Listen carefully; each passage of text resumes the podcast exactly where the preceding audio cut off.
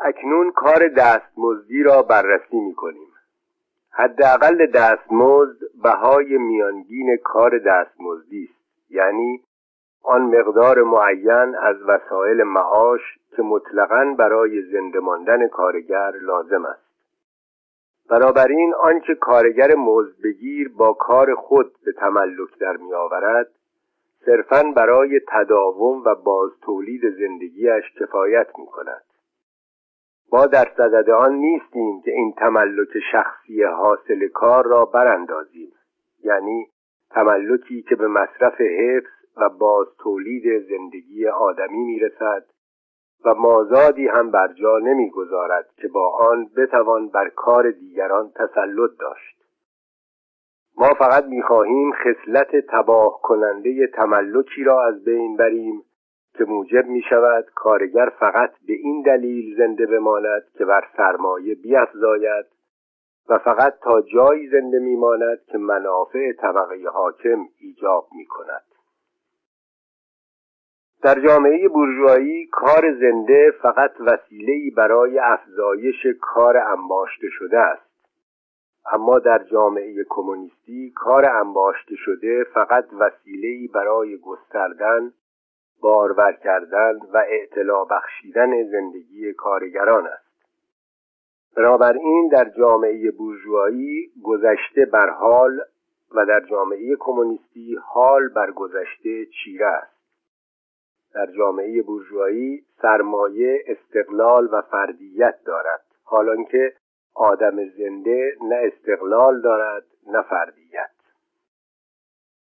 و بورژوازی از بین بردن این وضعیت را از بین بردن فردیت و آزادی می داند. حق هم دارد. بیشک هدف ما از میان برداشتن فردیت بورژوایی، استقلال بورژوایی و آزادی بورژوایی است. آزادی در شرایط کنونی تولید بورژوایی به مفهوم تجارت آزاد و خرید و فروش آزاد است، اما زمانی که خرید و فروش ناپدید شود، خرید و فروش آزادانه هم ناپدید می شود. سخنسرایی درباره خرید و فروش آزادانه و تمام سخنان مشعشعانه بورژوازی ما درباره آزادی اصولاً اگر مفهومی هم داشته باشد فقط در مقابل خرید و فروش محدود و تحت نظارت تجار دست و پا بسته قرون وسطایی صادق است و در برابر شیوه کمونیستی از بین بردن خرید و فروش و شرایط بورژوایی تولید و خود بورژوایی معنا و مفهومی ندارد. شما از اینکه می‌خواهیم مالکیت خصوصی را براندازیم به هراس افتاده‌اید، اما مالکیت خصوصی در همین جامعه موجود شما برای نه دهم جمعیت از میان رفته است، صرفاً از آن جهت مالکیت خصوصی عده معدودی وجود دارد که این نه دهم از آن بی بهره هستند. پس شما ما را به این جهت سرزنش می‌کنید که قصد داریم شکلی از مالکیت را نابود کنیم که محرومیت اکثریت عظیم جامعه از هر نوع مالکیتی شرط ضروری هستی آن است. خلاصه ما را سرزنش می‌کنید که قصد داریم مالکیت شما را از میان برداریم. دقیقاً چنین است. قصد ما همین است. از آن لحظه که دیگر نتوان کار را به سرمایه، پول، بهره مالکانه و به قدرت اجتماعی انحصار پذیر تبدیل کرد، یعنی از آن لحظه که دیگر نتوان مالکیت فردی را به مالکیت بورژوایی و به سرمایه تبدیل کرد، درست از همان لحظه خواهید گفت که فردیت نابود شده است. بنابراین باید اعتراف کنید که وقتی از فرد سخن سر می‌دهید، هیچ شخص دیگری جز شخص بورژوا، جز مالک طبقه متوسط را در نظر ندارید. به راستی چنین شخصی باید برافتد و غیر قابل تحمل شود. کمونیسم هیچ کس را از تملک محصولات جامعه محروم نمی کند، بلکه این قدرت را از هر کس سلب می کند که با تملک این محصولات کار دیگران را از آن خود کند.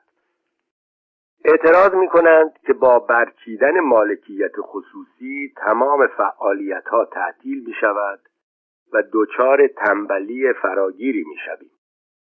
با این حساب از مدت‌ها پیش تا کنون باید جامعه بورژوایی زیر بار کاهلی و تناسایی از پا در آمده باشد، زیرا در این جامعه آن که کار می‌کند چیزی به دست نمی‌آورد و آن که چیزی به دست می‌آورد کار نمی‌کند. تمام این اعتراض‌ها به این توضیح واضحات می‌کشد که وقتی سرمایه در کار نباشد آنگاه کار دستمزدی هم نخواهد بود. تمام ایرادهایی که به شیوه کمونیستی تولید و تملک محصولات مادی می‌گیرند در مورد شیوه کمونیستی تولید و تملک محصولات فکری نیز صادق است. درست همانطور که نابودی مالکیت طبقاتی از نظر بورژوا برابر با نابودی خود تولید است، نابودی فرهنگ طبقاتی را نیز با نابودی هر گونه فرهنگ یکسان می‌داند. فرهنگی که بورژوازی در فقدان آن مویه سر می‌دهد، فرهنگی است که اکثریت عظیم انسان‌ها را آموزش می‌دهد. آموزش می‌دهد چون ماشین کار کنند. اما شما تا زمانی که قصد ما را در برانداختن مالکیت بورژوایی با معیارهای بورژوایی خیش از آزادی، فرهنگ و قانون و غیره به داوری نشسته اید، با ما به جدل برنخیزید. همین نظرات شما خود محصول شرایط تولید بورژوایی و مالکیت بورژوایی‌تان است، همانطور که احکام حقوقی‌تان چیزی جز اراده طبقه‌تان نیست که به شکل قانون برای همگان در آمده است، اراده‌ای که خصلت ماهوی و سمت و سوی آن را شرایط اقتصادی هستی طبقه‌تان تعیین می‌کند. شما در تصور مغرضانه و خودخواهانه خیش که وادارتان می‌کند تا آن اشکال اجتماعی سربرآورده از شیوه کنونی تولید و شیوه مالکیتتان را، یعنی مناسباتی تاریخی که در فرایند پیشرفت تولید پدید می‌آیند و ناپدید می‌شوند، قوانین جاویدان طبیعت و خرد بدانید. آری، شما در این پندار باطل با تمام طبقاتی که پیش از شما فرمان روا بودند شریک هستید. آنچه را آشکارا در مورد مالکیت عهد باستان به روشنی در می‌یابید، آنچه را در مورد مالکیت فئودالی تصدیق می‌کنید، طبعاً از پذیرش آن در مورد شکل بورژوایی مالکیت خودتان اکراه دارید. برچیدن خانواده. حتی دو آتشه‌ترین رادیکال‌ها نیز از این پیشنهاد شنیع کمونیست‌ها برمی‌آشوبند. خانواده کنونی یعنی خانواده بورژوایی بر چه بنیادی استوار است؟ بر بنیاد سرمایه و نفع خصوصی. این خانواده در کاملترین شکل خود فقط در میان بورژواها وجود دارد. مکمل آن در عمل نبود خانواده و در میان پرولترها و روسپیگری آشکار است. خانواده بورژوایی با زوال مکمل خود به طور طبیعی زوال می‌یابد و هر دوی آنها با زوال سرمایه از میان می‌روند. ما را متهم می‌کنید که می‌خواهیم به استثمار والدین از کودکان خاتمه دهیم. ما به این گناه اقرار می‌کنیم. اما شما خواهید گفت که ما با جایگزین کردن تربیت اجتماعی به جای تربیت خانوادگی مقدس‌ترین روابط آدمی را نابود می‌کنیم. و تعلیم و تربیتی که از آن سخن می‌گویید، مگر خود این تعلیم و تربیت امری اجتماعی نیست و شرایط اجتماعی فعالیت آموزشی شما را در چارچوب آن با دخالت مستقیم یا غیر مستقیم جامعه از طریق مدرسه و غیره تعیین نمی کند. کمونیست‌ها دخالت جامعه را در امر تعلیم و تربیت از خود اختراع نکردند، فقط می‌کوشند خصلت این دخالت را دگرگون سازند و تعلیم و تربیت را از زیر نفوذ طبقه حاکم رهایی بخشند. هرچه صنعت جدید پیوندهای خانوادگی پرولترها را بیشتر از هم می‌گسلد و کودکان آنها را به متاع ساده تجاری و ابزارهای کار تبدیل می‌کند، خزعبلات بورژوایی درباره خانواده و تعلیم و تربیت و همبستگی مقدس والدین و فرزندان تهوع آورتر می‌شود. تمام بورژوازی یک صدا بانگ برمی‌آورند: اما شما کمونیست‌ها می‌خواهید اشتراک زنان را رواج دهید.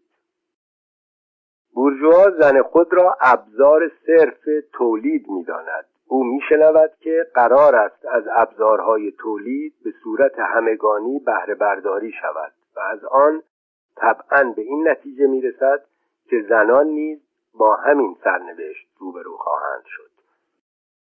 او حتی گمان آن را نمیبرد که نکته دقیقاً آن است که باید وضعیتی که زنان در آن ابزار صرف تولید هستند برچیده شود.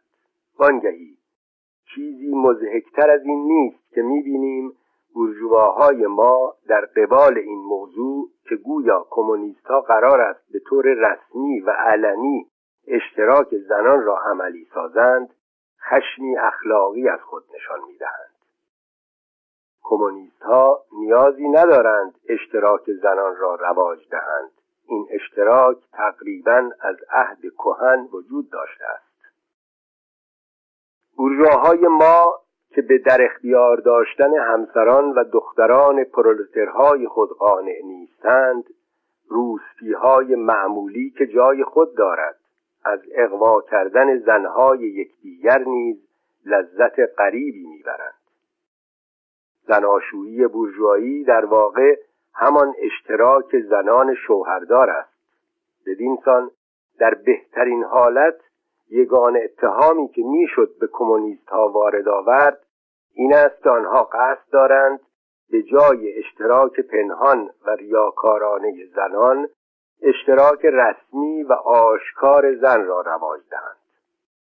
وانگهی به خودی خود آشکار است که با برانداختن نظام کنونی تولید، اشتراک زنان که از چنین نظامی ناشی می شود، یعنی هر دو نوع روسپیگری رسمی و غیر رسمی برچیده خواهد شد. از این گذشته کمونیست ها را سرزنش می کنند که می خواهند میهن و ملت را براندازند. کارگران میهن ندارند. ما نمیتوانیم آنچه را ندارند از آنان باز ستانیم. از آنجا که پرولتاریا باید بیش از هر چیز سلطه سیاسی کسب کند و به طبقه پیشتاز ملت ارتقا یابد، یعنی خود به ملتی تبدیل شود، فقط به این مفهوم و نه به مفهوم بورژوایی این واژه تا حد معینی ملی است. اختلاف‌ها و تضادهای ملی میان ملت‌ها با تکامل بورژوازی، آزادی تجارت، رشد بازار جهانی، همسانی شیوه‌های تولید و شرایط زندگی که از آنها ناشی می‌شود، بیش از پیش رخت برخواهد بست. تفوق پرولتاریا برچیده شدن این اختلاف‌ها و تضادها را شتاب خواهد داد. اقدام متحد پرولتاریا دست کم در کشورهای عمده متمدن یکی از نخستین شرایط رهایی پرولتاریاست. به نسبت از میان رفتن استثمار انسان به دست انسان دیگر، استثمار یک ملت به دست ملت دیگر نیز از میان خواهد رفت. به میزان برچیده شدن تضاد میان طبقات درون ملت‌ها، کینه‌توزی یک ملت نسبت به ملت دیگر نیز به پایان خواهد رسید.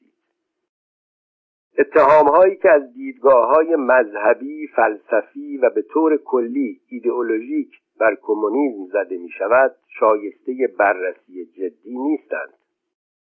آیا برای درک اینکه اندیشه‌ها، نظرات و برداشت‌های آدمی و خلاصه آگاهی او با دگرگونی در شرایط هستی مادی و مناسبات اجتماعی و زندگی اجتماعیش دگرگون می‌شود، به بینش عمیقی نیاز است؟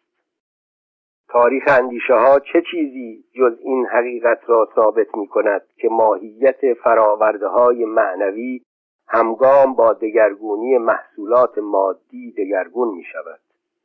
اندیشه های حاکم بر جامعه در هر دوران همیشه اندیشه های طبقه حاکم بر آن جامعه بوده است. زمانی که مردم از اندیشه هایی سخن می گویند که جامعه را دگرگون می سازد، صرفاً این واقعیت را بیان می کنند که عناصری از جامعه نو در چارچوب جامعه کهن تکوین یافته است و با فروپاشی شرایط کهن زندگی، اندیشه های کهن نیز همان راه را طی خواهند کرد. زمانی که دنیای باستان با آخرین درد زایمان خود دست به گریبان بود، مسیحیت بر ادیان باستانی چیره شد. زمانی که اندیشه‌های مسیحیت در سده هجدهم در برابر اندیشه‌های خردباور به زانو درآمد، جامعه فئودالی درگیر جنگی مرگبار با بورژوازی بود که آن هنگام طبقه انقلابی به شمار می‌آمد. اندیشه‌های آزادی مذهب و آزادی وجدان صرفاً نمودی از تفوق رقابت آزاد در حوزه شناخت بودند. خواهند گفت بیشک اندیشه‌های مذهبی، اخلاقی، فلسفی و حقوقی در پویش تکامل تاریخی دگرگون شدند، اما مذهب، اخلاق، فلسفه، سیاست و حقوق از پس این دگرگونی‌ها همیشه پابرجا ماندند.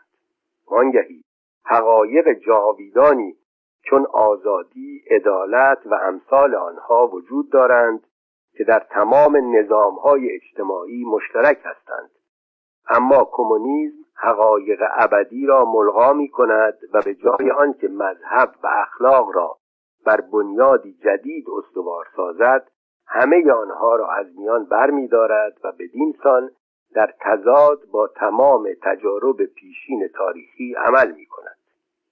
خلاصه این اتهام چیست؟ تاریخ تمام جوامع پیشین بیانگر تکامل تضادهای طبقاتی بوده است، تضادهایی که در دورانهای گوناگون اشکال گوناگونی به خود گرفته است. این تضادها به هر شکلی که در آمده باشند، استثمار بخشی از جامعه به دست بخش دیگر، واقعیت مشترک تمام دورانهای پیشین است.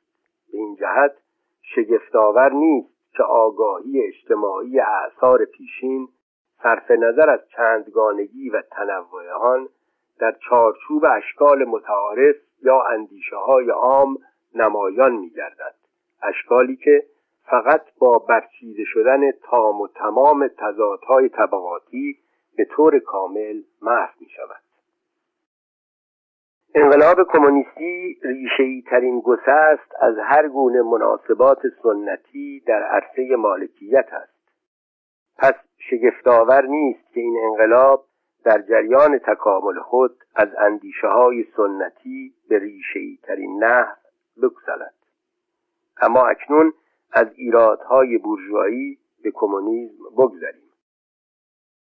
در سطور پیشین دیدیم که نخستین گام انقلاب کارگری بر کشیدن پرولتاریا به مقام طبقه حاکم و پیروز شدن در نبرد برای دموکراسی است. پرولتاریا از برتری سیاسی خود برای بیرون کشیدن تدریجی سرمایه از چنگ بورژوازی، متمرکز کردن تمام ابزارهای تولید در دست دولت، یعنی پرولتاریایی که به عنوان طبقه حاکم متشکل شده استفاده خواهد کرد و با شتابی هرچه بیشتر تمام نیروهای تولیدی را افزایش خواهد داد. البته چنین اقدامی در آغاز کار فقط با دستاندازی‌های مستبدانه به حقوق مالکیت و شرایط تولید بورژوازی ممکن است، یعنی اقداماتی که از لحاظ اقتصادی نارسا و نامعقول به نظر می رسد، اما در جریان پیشرفت از چارچوب خود فراتر می رود و دستاندازی های بعدی را به نظم اجتماعی کهنه ضروری می سازند. این اقدامات به عنوان روشی برای دگرگونی تمامی شیوه تولید اجتناب ناپذیرند. این اقدامات در کشورهای گوناگون متفاوتند. با این حال اقدامات زیر در پیشرفته ترین کشورها کاملا قابل اجراست. یک، الغای مالکیت ارضی و بهره‌گیری از اجاره بهای زمین برای تأمین مقاصد عمومی. دو، مالیات تصاعدی یا تدریجی سنگین بر درآمد. سه، الغای هر گونه حق وراثت. چهار، مصادره دارایی شورشیان و تمام کسانی که کشور را ترک گفتند. پنج، تمرکز اعتبارات مالی در دست دولت از طریق بانک ملی با سرمایه دولتی و برخوردار از انحصار مطلق. شش، تمرکز وسایل ارتباطی و حمل و نقل در دست دولت. هفت، گسترش کارخانه‌ها و ابزار تولید دولتی، کشت و آبادانی زمین‌های بایر و بهسازی اراضی بر اساس برنامه‌ای عمومی. هشت، اجبار یکسان همگان به کار کردن، تشکیل سپاه صنعتی به ویژه برای کشاورزی. نه، تلفیق کشاورزی با صنایع تولیدی، محو تدریجی تمایز شهر و روستا با توزیع یکنواختر جمعیت در سراسر کشور. ده، آموزش و پرورش رایگان برای تمام کودکان در مدارس دولتی. ممنوعیت کار کودکان در کارخانه‌ها در شکل کنونی خود. تلفیق تعلیم و تربیت با تولید صنعتی و غیره. هنگامی که در روند تکامل تمایزات طبقاتی ناپدید شود و تمام تولید در دست اجتماعی عظیم از همه ملت متمرکز گردد، قدرت عمومی خصلت سیاسی خود را از دست خواهد داد. قدرت سیاسی به معنای راستین آن صرفاً قدرت متشکل یک طبقه برای سرکوب طبقه دیگر است. پرولتاریا در جریان پیکار خیش بر ضد بورژوازی بنا به ضرورت اوضاع و احوال خود را به صورت یک طبقه متشکل و با انقلاب خود را به طبقه حاکم تبدیل می‌کند.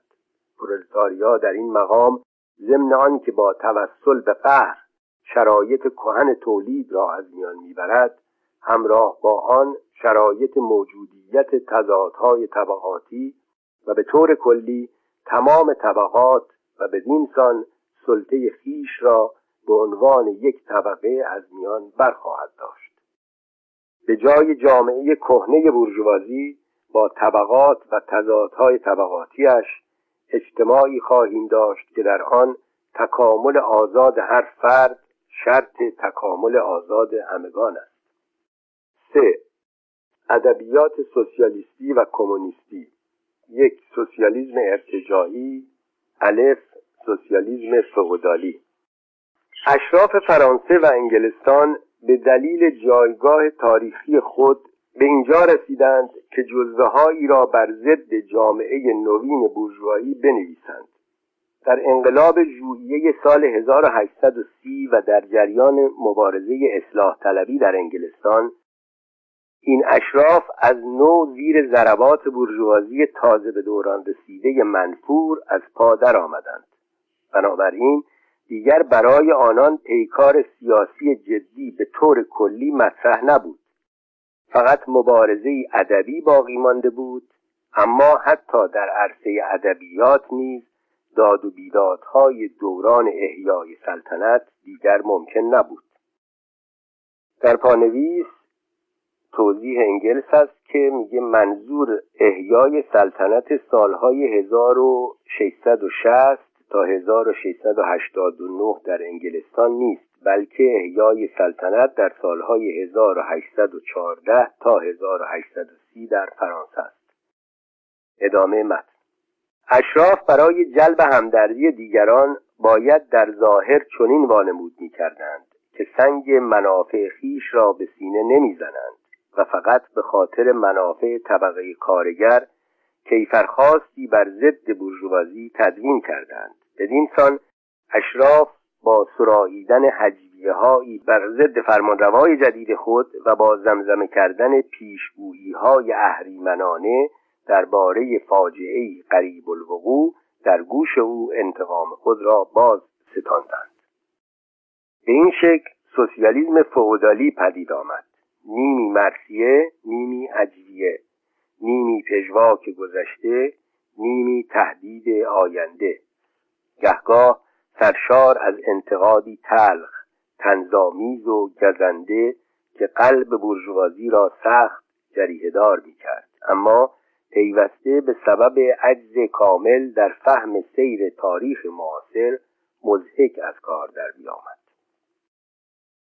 اشراف انبان دریوزگی پرولتاریا را پیشاپیش خود چون درفشی تکان می‌دادند تا مردم گرد آن جمع آیند، اما هر بار که مردم از پی آنان روان می شدند نشانه‌های قدیمی نجابت خانوادگی را آویخته بر کپل اسب‌هایشان می دیدند و با خنده‌های بلند و گستاخانه پراکنده می شدند. این مضحکه را جمعی از لژیتیمیست‌ها و گروه انگلستان جوان به نمایش می گذاشتند. پانویس توضیح داده لژیتیمیست‌ها هواداران سلسله بوربون‌ها در فرانسه که در انقلاب ژوئیه هزار و هشتصد و سی سرنگون شد و گروه انگلستان جوان گروهی از رجال سیاسی و ادبی انگلیسی متعلق به حزب محافظه‌کار که در آغاز دهه هزار و هشتصد و چهل پدید آمد. ادامه متن. فئودال‌ها هنگامی که اشاره می‌کنند که شیوه بهره‌کشی آنها با شیوه بهره‌کشی بورژوازی متفاوت بوده است، فراموش می‌کنند که در اوضاع و احوال و شرایط منسوخ دیگری کاملاً متفاوت با امروز بهره‌کشی می‌کردند. آنان با ابراز اینکه تحت حاکمیتشان پرولتاریای جدید هرگز وجود نداشته است، فراموش می‌کنند که بورژوازی جدید مولود ناگزیر صورتبندی اجتماعی خودشان بوده است. وانگهی آنان خصلت ارتجاعی نقد خود را چنان کم پوشیده می‌دارند که اتهام عمده‌ای که به بورژوازی می‌زنند در این موضوع خلاصه می‌شود که چرا در دوران سلطه بورژوازی طبقه‌ای رشد می‌کند که مقدر است رگ و ریشه نظم کهن اجتماعی را برکند. آنان بورژوازی را نه به دلیل به وجود آوردن پرولتاریا که بیشتر برای پدید آوردن پرولتاریای انقلابی نکوهش می‌کنند. از این رو آنان در عمل سیاسی در تمام اقدامات قهرآمیز بر ضد طبقه کارگر شرکت می‌کنند و در زندگی عادی علی‌رغم تمام عبارت پردازی‌های پرطمطراق خود از هیچ فرصتی برای جمع کردن سیب‌های زرین که از درخت صنعت فرو می‌افتند و مبادله حقیقت، عشق و شرافت با پشم گوسفند، چغندر قند و عرق فروگذار نیستند. همان گونه که کشیش و ارباب همیشه دست در دست یکدیگر داشتند، سوسیالیسم کشیشی و سوسیالیسم فئودالی نیز پیوند نزدیکی با هم دارند. کاری آسانتر از این نیست که به پارسایی مسیحی کمی رنگ سوسیالیستی زده شود، مگر مسیحیت نیز به مالکیت خصوصی، زناشویی و دولت نتاخته است، مگر به جای آنها مسکین نوازی و تهیدستی، عزب بودن و نفس کشی زندگی روحانی و مام کلیسا را موعظه نکرده است. سوسیالیسم مسیحی فقط آب متبرکی است که کشیش با آن حسرتخواری‌های اشراف را متبرک می‌کند. به سوسیالیسم خرده بورژوایی. اشرافیت فئودالی نه یگانه طبقه‌ای است که بورژوازی سرنگون کرده و نه یگانه طبقه‌ای است که شرایط هستی‌اش در فضای جامعه بورژوایی جدید تحلیل می رود و زوال می یابد. شهروندان و دهقانان خرده مالک دوران قرون وسطی تلیعه‌داران بورژوازی جدید بودند. در کشورهایی که از لحاظ صنعتی و بازرگانی توسعه چندانی نیافتند، این دو طبقه پشت به پشت بورژوازی بالنده زندگی گیاهی دارند. در کشورهایی که تمدن معاصر در آنها شکفته شده، طبقه جدیدی از خرده بورژوازی شکل گرفته که میان پرولتاریا و بورژوازی نوسان می‌کند و بخش مکمل جامعه بورژوایی است. با این حال در اثر رقابت افراد این طبقه پیوسته به صفوف پرولتاریا رانده می‌شوند و با رشد صنعت نوین دیری نمی‌پاید که به عنوان بخش مستقلی از جامعه معاصر به طور کامل از میان بروند و سرکارگرها و پیشکارها و فروشنده‌ها جای آنها را در کارگاه‌ها، کشاورزی و بازرگانی بگیرند. در کشورهایی مانند فرانسه که دهقانان بیش از نیمی از جمعیت را تشکیل می‌دهند، طبیعی بود که نویسنده‌هایی که از پرولتاریا بر ضد بورژوازی جانبداری می‌کردند، معیارهای دهقانان و خرده بورژوازی را در نقد خیش بر حکومت بورژوایی به کار گیرند و از دیدگاه این طبقات بینابینی از طبقه کارگر حمایت کنند. بدین سان سوسیالیسم خرده بورژوایی پدید آمد. سیسموندی نه تنها در فرانسه بل در انگلستان نیز مغز متفکر این مکتب است. این مکتب با تحلیل موشکافانه تضادهای موجود مناسبات جدید تولیدی، توجیهات ریاکارانه اقتصاددانان را فاش ساخته و پیامدهای فاجعه‌بار تولید ماشینی و تقسیم کار، تمرکز سرمایه و زمین در دستانی محدود، اضافه تولید و بحرانها را بیچون و چرا به اثبات رسانده و ورشکستگی ناگزیر خرده بورژوازی و دهقانان، سیه‌روزی پرولتاریا، هرج و مرج در تولید، نابرابری فاحش در توزیع ثروت، جنگ ویرانگر صنعتی میان ملت‌ها و فروپاشی پیوندهای اخلاقی کهن، مناسبات خانوادگی و ملیت‌های کهن را نشان داده است. اما این شکل از سوسیالیسم در اهداف ایجابی خود یا سودای احیای ابزارهای قدیمی تولید و داد و ستد و همراه با آن مناسبات کهن مالکیت و جامعه را در سر می‌پروراند و یا خواهان آن است که ابزارهای امروزی تولید و داد و ستد را به زور در چارچوب مناسبات کهن مالکیتی بگنجاند که با همین ابزارها فرو پاشیده و ناگزیر هم باید فرو می پاشید. این سوسیالیسم در هر دو مورد هم ارتجاعی است و هم آرمان شهری. آخرین کلام سوسیالیسم خرده بورژوایی این است: سازمان‌های صنفی مشترک در مانوفاکتور و مناسبات پدرسالارانه در کشاورزی. نهایتاً هنگامی که واقعیت‌های سرسخت تاریخی تمام اثرات سرمست کننده خودفریبی را زائل ساخته بود، این شکل از سوسیالیسم به افسردگی غم‌انگیزی منتهی شد. جیم، سوسیالیسم آلمانی یا حقیقی.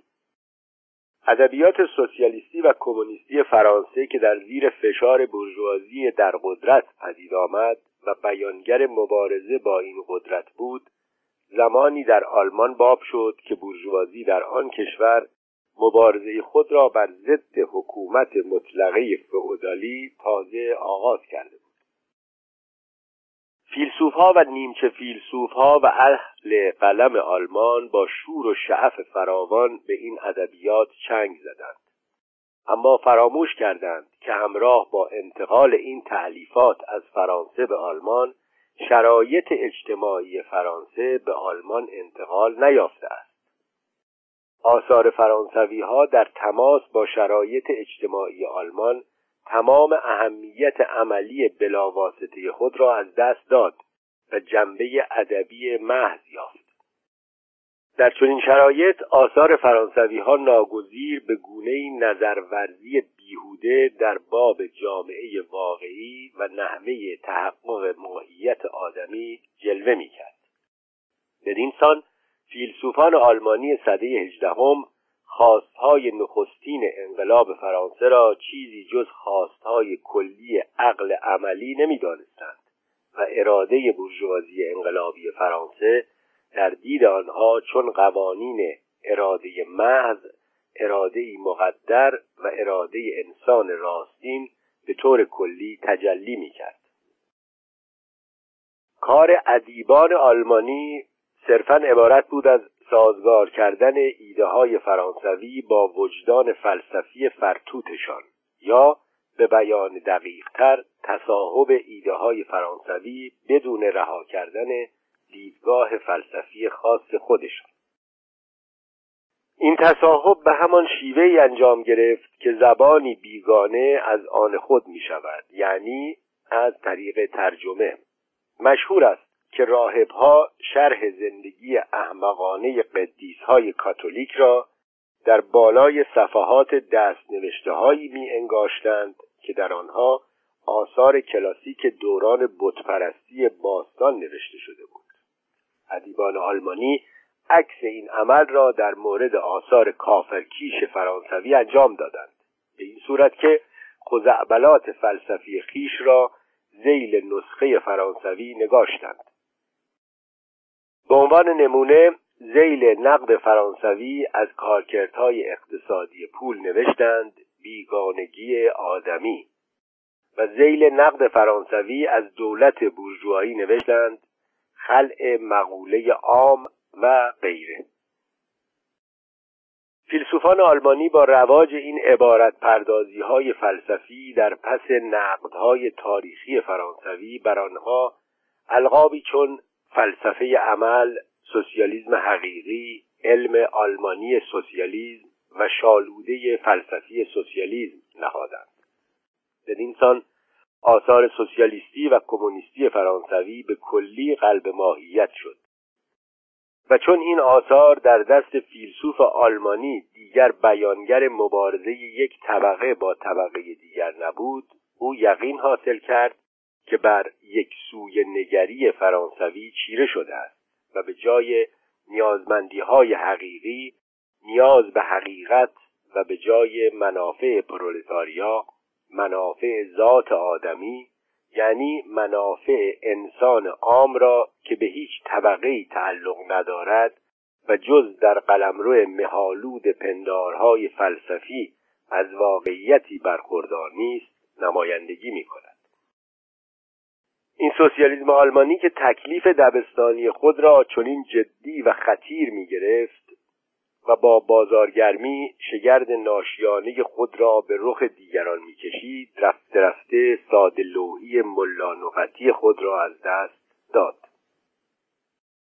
مبارزه بورژوازی آلمان و به ویژه بورژوازی پروس با اشرافیت فئودالی و سلطنت مطلقه و به کلام دیگر جنبش لیبرالی جدی‌تر شد. به این ترتیب سوسیالیسم حقیقی فرصتی را که مدتها در آرزوی آن بود به دست آورد تا خواستهای سوسیالیستی را در مقابل جنبش سیاسی ارائه نماید و به لعن و تکفیر سنتی لیبرالیسم، دولت انتخابی، رقابت بورژوایی، آزادی بورژوایی مطبوعات، قانونگذاری بورژوایی، آزادی و برابری بورژوایی بپردازد و برای توده مردم موعظه کند که با این جنبش بورژوایی به هیچ دستاوردی نمی‌رسند و تمام دستاوردهای خود را از دست خواهند داد.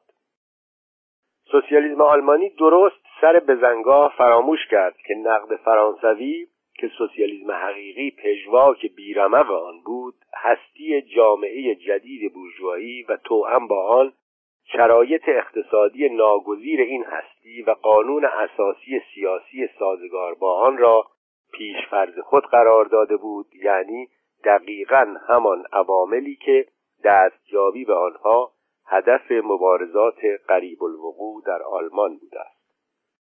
این سوسیالیسم که قافله‌ای از کشیش‌ها، استادان و بزرگ مالکان و دیوان سالاران را یدک می‌کشید، برای دولت‌های استبدادی مترسک مطلوبی بود که از آن بر ضد بورژوازی پرخطر استفاده می‌کرد. پس از قرص‌های تلخ تازیانه‌ها و گلوله‌ها که همین دولت‌ها درست در همان زمان به خیزش‌های طبقه کارگر آلمان خوراندند، این پایان شیرینی بود. بدین سان در همان حال که دولت‌های آلمان از سوسیالیسم حقیقی چون سلاحی بر ضد بورژوازی آلمان استفاده می‌کردند، این نوع سوسیالیسم به طور مستقیم نیز بیانگر منافع ارتجاعی، یعنی منافع نافرهیختگان آلمانی بود. طبقه خرد بورژوازی آلمان که بازمانده سده شانزدهم است و از آن پس پیوسته به اشکال گوناگون از نو سبز می‌شود، بنیاد واقعی اجتماعی وضع موجود در آلمان است. حفظ این طبقه همانا در حکم حفظ نظام موجود در آلمان است. چیرگی صنعتی و سیاسی بورژوازی، خرد بورژوازی را با خطر زوال ناگزیر روبرو می‌سازد. علت آن از یک سو تمرکز سرمایه و از سوی دیگر خیزش پرولتاریای انقلابی است. به نظر می‌آمد که سوسیالیسم حقیقی این هر دو نشان را با یک تیر می‌زند و چون بیماری واگیردار شیوع یافت. این ردای تنیده از تارهای عنکبوت نظرورزی، آراسته به نقش و نگار سخنوری و آغشته به سرشک احساسات رقیق، این جامعه متعالی که سوسیالیست‌های آلمانی بر پیکر نزار و نحیف حقایق جاوید حقیرانه خود می‌پوشاندند، فقط در خدمت آن بود که بازار متاع آنان را در میان چنین جماعتی رونق بخشد. سوسیالیسم آلمانی نیز به نوبه خویش بیش از پیش در می‌یافت که رسالتش آن است که نماینده پرطمطراق نافرهیختگان خرد بورژوا باشد. این سوسیالیسم صلا در می‌داد که ملت آلمان ملتی نمونه و نافرهیختگان خرد بورژوازی آلمان انسان نمونه هستند. برای تمام فرومایگی‌های شریرانه این انسان نمونه تفسیری باطنی، متعالی و سوسیالیستی ارائه می‌کرد که دقیقاً خلاف خصلت واقعی آن بود. در نهایت کار را به جایی رساند که مستقیما با گرایش به شدت ویرانگر کمونیسم به مخالفت برخاست و جایگاه والا و بی‌اعتنایی فاقد تعصب خود را نسبت به تمام مبارزات طبقاتی اعلام داشت. تمام به اصطلاح نوشتارهای سوسیالیستی و کمونیستی که اکنون، یعنی سال هزار و هشتصد و چهل و هفت، در آلمان پخش می شود، جز چند مورد استثنایی به این آثار چرکین و اعصاب خراب کن تعلق دارد. دو، سوسیالیسم محافظه‌کار یا بورژوایی. بخشی از بورژوازی مشتاق است که نارضایتی‌های اجتماعی را چاره‌جویی نماید تا هستی جامعه بورژوایی استمرار داشته باشد. این بخش از بورژوازی شامل اقتصاددانها، نیکوکارها، انساندوستها، اصلاحگران شرایط زندگی طبقه کارگر، بانیان جمعیت‌های خیریه، اعضای انجمن‌های حمایت از حیوانات، مجامع منع مسکرات و خلاصه اصلاح طلبان از هر قباش و هر رنگ می‌باشند. حتی نظام‌های تام و تمامی برای این شکل از سوسیالیسم ساخته و پرداختند. برای نمونه میتوان از کتاب فلسفه فقر پرودون نام برد. بورژواهای سوسیالیست خواهان تمام امتیازات شرایط جدید اجتماعی اند، اما بدون مبارزات و خطرهایی که ناگزیر از این شرایط پدید میآیند. آنان وضعیت موجود جامعه را بدون عناصر انقلابی و متلاشی کننده آن میطلبند. آنان بورژوازی را بدون پرولتاریا می‌خواهند. بورژوازی طبعاً جهانی را که در آن سرآمده است بهترین جهان ممکن می‌انگارد و سوسیالیسم بورژوایی برای این برداشت تسلی بخش نظام‌های کم و بیش تمام عیاری می‌سازد. این سوسیالیسم با فراخواندن پرولتاریا به تحقق چنین نظامی و در نتیجه گام نهادن بلادرنگ به سرزمین موعود، در واقعیت امر فقط خواستار آن است که پرولتاریا در چارچوب محدودیت‌های جامعه کنونی باقی بماند، اما تمام نظرات تنفرآمیز خویش را از بورژوازی به دور افکند. نوع دیگر این سوسیالیسم که بیشتر جنبه عملی دارد و کمتر نظاممند است، می‌کوشد تا هر گونه جنبش انقلابی را در نظر طبقه کارگر بی‌مقدار کند، با این دستاویز که نه این یا آن اصلاح سیاسی که فقط دگرگونی در شرایط مادی هستی و مناسبات اقتصادی برای طبقه کارگر سودمند است. اما درکی که این شکل از سوسیالیسم از دگرگونی شرایط مادی هستی دارد به هیچ وجه مترادف با برانداختن مناسبات تولیدی بورژوایی نیست، زیرا این امر فقط با انقلاب عملی می شود. مقصود آنان مجموعه‌ای از اصلاحات اداری است که بر پایه تداوم هستی همین مناسبات انجام می شود. از این رو این اصلاحات از هیچ لحاظ تأثیری بر مناسبات میان سرمایه و کار نخواهد داشت و در بهترین حالت فقط از هزینه‌های دستگاه اداری دولت بورژوایی می‌کاهد و کار آن را آسان‌تر می‌کند. سوسیالیسم بورژوایی فقط زمانی بیان درخوری می‌یابد که به استعاری محض بدل شود. تجارت آزاد به نفع طبقه کارگر، حقوق و عوارض حمایتی به نفع طبقه کارگر، بازسازی زندانها به نفع طبقه کارگر. این است آخرین کلام و یگان سخن جدی سوسیالیسم بورژوایی. سوسیالیسم بورژوایی در این عبارت خلاصه می شود: بورژوا به نفع طبقه کارگر بورژواست. سه. سوسیالیسم و کمونیسم انتقادی آرمان شهری. در اینجا از آثاری که در تمام انقلاب‌های بزرگ دوران جدید بیانگر خواست‌های پرولتاریا بوده است، آثار بابوف و دیگران سخن نمی‌گوییم. تلاش‌های نخستین و مستقیم پرولتاریا برای دستیابی به اهداف خود در هنگامه شور و شوق همگانی، یعنی آنگاه که جامعه فئودالی در حال انقراض بود، صورت گرفت. این تلاش‌ها به علت نارس بودن رشد پرولتاریا و نیز نبود شرایط اقتصادی برای رهاییش، یعنی آن شرایطی که هنوز باید پدید می آمد و تازه در دوران در حال وقوع بورژوازی می توانست پدید آید، ناگزیر ناکام ماند.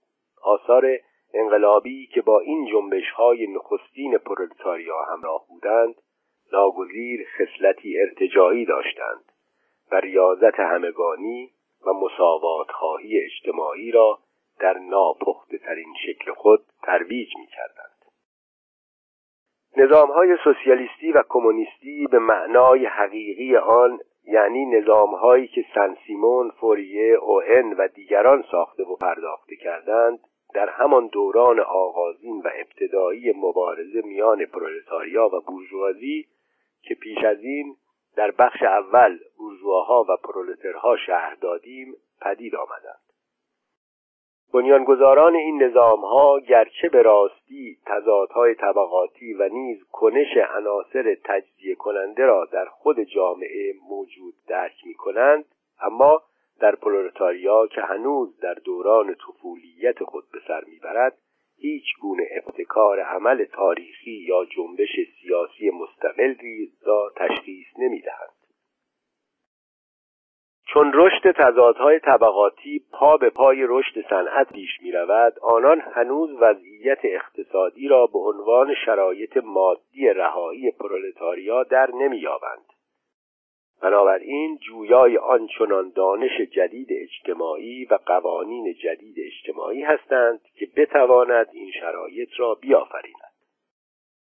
از نظر سوسیالیست‌ها و کمونیست‌های آرمانشهر، کنش ابتکاری و شخصی ایشان باید جایگزین کنش تاریخی، شرایط آفریده پندار باید جایگزین شرایط تاریخی رهایی و تشکل جامعه، به ویژه بر اساس نسخه های این مخترعان، باید جایگزین تشکل تدریجی و خودانگیخته پرولتاریا شود. تاریخ آینده از دید آنان در تبلیغ و تحقق عملی طرح‌های اجتماعی آنها خلاصه می شود. آنان هنگام تدوین طرح‌های خویش از این امر آگاه هستند که اساساً از منافع طبقه کارگر به عنوان رنج برترین طبقه دفاع می کنند. پرولتاریا فقط از این جهت که رنج برترین طبقه است برای آنان اهمیت دارد. شکل نارس مبارزه طبقاتی و محیط پیرامون آنان موجب می شود تا این گونه سوسیالیست ها خود را در جایگاهی بس بالاتر از تمام مبارزات طبقاتی بپندارند. آنان می خواهند شرایط زندگی تک تک اعضای جامعه را، حتی کسانی که در بهترین وضع به سر می برند، بهبود بخشند. بدین سان بنا به عادت به جامعه در کل بدون در نظر گرفتن تمایزات طبقاتی و حتی بیشتر به طبقه حاکم متوسل می شوند. زیرا مگر می شود مردم نظام آنها را درک کنند اما تشخیص ندهند که این بهترین طرح ممکن برای بهترین جامعه ممکن است؟ به این جهت تمام اقدامات سیاسی به ویژه اقدامات انقلابی را طرد می‌کنند و می‌خواهند از راه‌های مسالمت‌آمیز به هدف‌های خود دست یابند و می‌کوشند با انجام دادن آزمون‌هایی در مقیاس خرد که ناگزیر نافرجام می‌ماند و به ضرب نمونه‌سازی برای مرام جدید اجتماعی خود راه بگشایند. چون این تصاویر خیالی از جامعه آینده زمانی ترسیم می شود که پرولتاریا هنوز بسیار نارس است و تنها برداشتی پندارآمیز از جایگاه خود دارد، برداشتی که با اشتیاق سوزان و غریزی این طبقه برای بازسازی سراسری جامعه همخوان است. اما این نوشتارهای سوسیالیستی و کمونیستی حاوی عناصر انتقادی نیز هستند. آنها به تمام اصول جامعه موجود حمله می کنند و از این جهت سرشار از مایه‌های بسیار ارزشمند برای روشن ساختن ذهن کارگران هستند. اقدامات عملی که در این نوشتارها پیشنهاد شده مانند از بین بردن تمایز میان شهر و روستا، الغای خانواده، منع کار برای افراد خصوصی و لغو نظام مزدبری، اعلام هماهنگی اجتماعی، تغییر کارکردهای دولت به دستگاهی برای اداره امور تولید، صرفاً بیانگر ضرورت برانداختن تضادهای طبقاتی است که تازه در آن زمان در آغاز رشد خود بود و در این نوشتارها صرفاً به صورت اشکال آغازینی که نامتمایز و مبهم بود تشخیص داده می شود. از این رو این پیشنهادها خصلتی صرفاً آرمان شهری دارند. اهمیت سوسیالیسم و کمونیسم انتقادی آرمان شهری رابطه‌ای معکوس با تکامل تاریخی دارد. به نسبتی که مبارزه طبقاتی جدید رشد می‌یابد و شکل معینی به خود می‌گیرد، این جایگاه خیالی که خود را از مبارزه طبقاتی برکنار می‌داند، این حمله‌های خیالی به آن تمام ارزش عملی و توجیه نظری خود را از دست می دهد. بنابراین اگرچه سازندگان این نظام ها از بسیاری جهات انقلابی بودند، اما مریدان آنها از هر لحاظ صرفاً فرقه های ارتجاعی تشکیل دادند.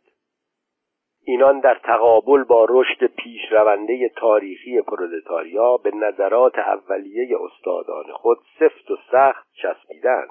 از این جهت پیگیرانه می‌کوشند تا از شدت مبارزه طبقاتی بکاهند و تضادهای طبقاتی را آشتی دهند. اینان هنوز در رؤیای آن هستند تا آرمان شهرهای اجتماعی خود را به صورت آزمایشی هم که شده تحقق بخشیده فلانسترهای مجزا تأسیس کنند.